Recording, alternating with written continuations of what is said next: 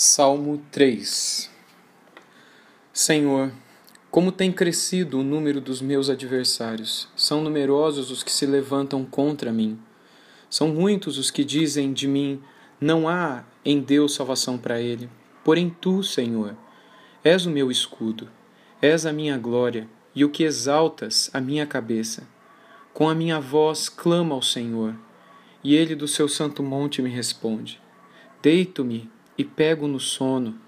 Acordo porque o Senhor me sustenta. Não tenho medo de milhares do povo que tomam posição contra mim de todos os lados. Levanta, Senhor. Levanta-te, salva-me, Deus meu, pois feres nos queixos a todos os meus inimigos, e aos ímpios quebras os dentes. Do Senhor é a salvação, e sobre o seu povo a tua bênção. Queridos irmãos e amigos, o Salmo de número 3 nos apresenta Davi, o autor deste salmo, fugindo do seu filho Absalão. O salmo é, foi escrito durante o período em que Salomão, uh, como consequência de escolhas erradas que ele fez na vida e fruto também daquilo que ele acabou colhendo de seu próprio pecado, ele viveu situações terríveis e uma delas foi essa de ter que fugir do seu próprio filho que queria tomar o seu lugar no reinado em Israel. Davi aqui é associado, não é como autor desses salmos, é, como ele é associado à, à grande maioria dos salmos. E, e, esse salmo, de um modo especial, nos apresenta Davi depositando toda a sua confiança uh, em Deus no meio da adversidade. Assim como Davi confiou, nós também devemos confiar. As razões pelas quais a adversidade veio para Davi não são as mesmas razões pelas quais a adversidade vem na sua e na minha vida. Os nossos sofrimentos não são os mesmos dos de Davi, e tomara que nunca sejam iguais aos de Davi, embora possamos vir a colher as mesmas consequências de Davi, se caso viermos a, esco a escolher as mesmas ah, os mesmos pecados dele. Lembre-se que Davi escolheu pelo adultério. Ele colheu em sua família o assassinato de um filho, de uma filha. Ele colheu também um filho que acabou não nascendo. Ele colheu também irmão estuprando irmã. Ele colheu tantas desgraças e um próprio filho que queria matá-lo. Você acha que se você tomar a decisão de adulterar ou de escolher um, um amante ou uma amante para você, que, que isso vai ficar sem nenhuma consequência? Não seja tolo a ponto de imaginar um, algo assim.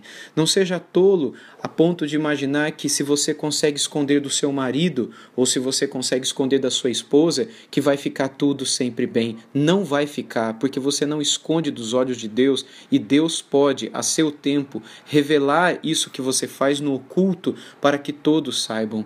Que Deus toque no seu coração de modo que se há dentro de você a intenção ou talvez já a ação de cometer o mesmo que Davi um dia cometeu, que haja em você também aquilo que houve no coração dele, o arrependimento sincero e o abandonar absoluto e completo dessa prática horrorosa e destruidora, não só da sua vida, mas da vida dos seus filhos, da vida daqueles com quem você convive, da vida de todos aqueles que de alguma maneira te cercam e que te amam, e mais do que tudo, a destruição completa do testemunho que Deus gostaria que você desse, porque ele deu a você do seu Espírito Santo.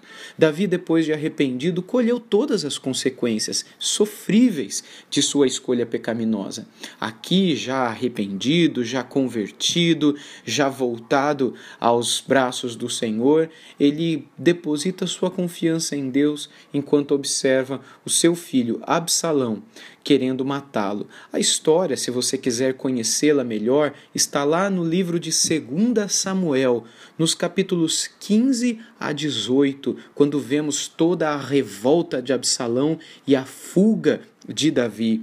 Aqui Davi demonstra como o inimigo era o seu próprio filho. Curiosamente, lá no Salmo 119, no versículo 157, nós lemos que são muitos os meus perseguidores e os meus adversários. Não me desvio, porém, dos teus testemunhos.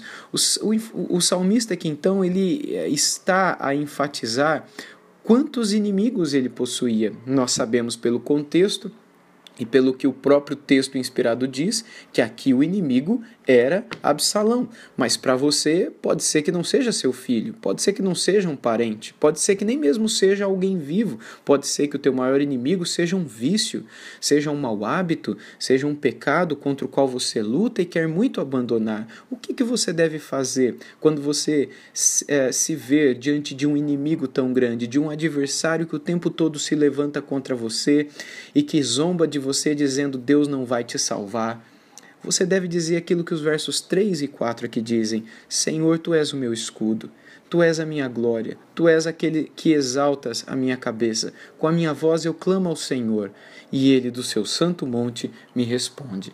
A nosso papel, meus irmãos, é descansar em Deus. O papel de Deus, como ele mesmo demonstra em toda a sua palavra, é cuidar de nós. Nós deitamos e pegamos no sono e acordamos porque o Senhor nos sustenta e cuida de nós. E nós não devemos temer os nossos inimigos, não devemos temer as adversidades, não devemos temer os problemas e aflições que se levantam. Nós devemos temer apenas um pecado não confessado. Se o teu coração está cheio de pecado e você não se arrependeu ainda, é isso, é disso que você tem que ter medo. É isso que deve trazer temor no seu coração, porque Deus pode muito bem não só trazer a consequência, como também não trazer o livramento. Então, se você se arrepende de seus pecados, se você os confessa, Deus não te livrará da consequência, muito menos da, da, da, da, tribulação e da adversidade. Mas Deus lhe garante que Ele há de te livrar no final de tudo, Ele há de se levantar, como diz o verso 7, e há de te salvar, há de ferir nos queixos e nos dentes todos os inimigos ímpios que se levantam contra você. Sejam essas pessoas humanas, ou sejam eles demônios, ou sejam vícios e pecados que lutam na tua carne para te derrubar. É do Senhor que vem a nossa salvação, é do Senhor que vem a bênção, mas para que possamos obtê-las e desfrutar delas, nós precisamos, antes de tudo, ter nos arrependido de nossos pecados, termos confessado cada um deles a Deus e termos nos apegado ao Senhor com toda a nossa força. Do Senhor é a salvação, e sobre você, bem como sobre todo o povo de Deus, a sua preciosa bênção. Querido Deus e Pai, obrigado por podermos colocar toda a nossa confiança em Ti. Obrigado por nos perdoar os pecados e obrigado porque quando entramos na adversidade e na tribulação, podemos contar com o Senhor, podemos tê-lo como nosso escudo, podermos tê-lo como a nossa resposta, podermos tê-lo como aquele que se levanta e nos salva, podermos tê-lo como a nossa salvação e a garantia de nossa bênção. Tu és a nossa bênção, e de ti, Senhor, vem todas as demais. Nós te louvamos por podermos depositar a nossa confiança em Ti, Pai, mesmo cientes de que há muitos problemas que nos rodeiam, muitas dúvidas, muitos problemas, muitas aflições, muitas decisões a tomar, mas o nosso coração se derramará diante de ti e nós queremos descansar em ti, nós queremos deitar e pegar no sono e acordar tendo o Senhor a nos sustentar. Sustenta cada um de nós, Pai, sustenta cada um de nós e não permita que o medo domine o nosso coração, mas que a confiança na tua misericórdia e poder nos encham de alegria e de confiança e de paz. Assim nós te pedimos, no nome de Cristo Jesus. Amém.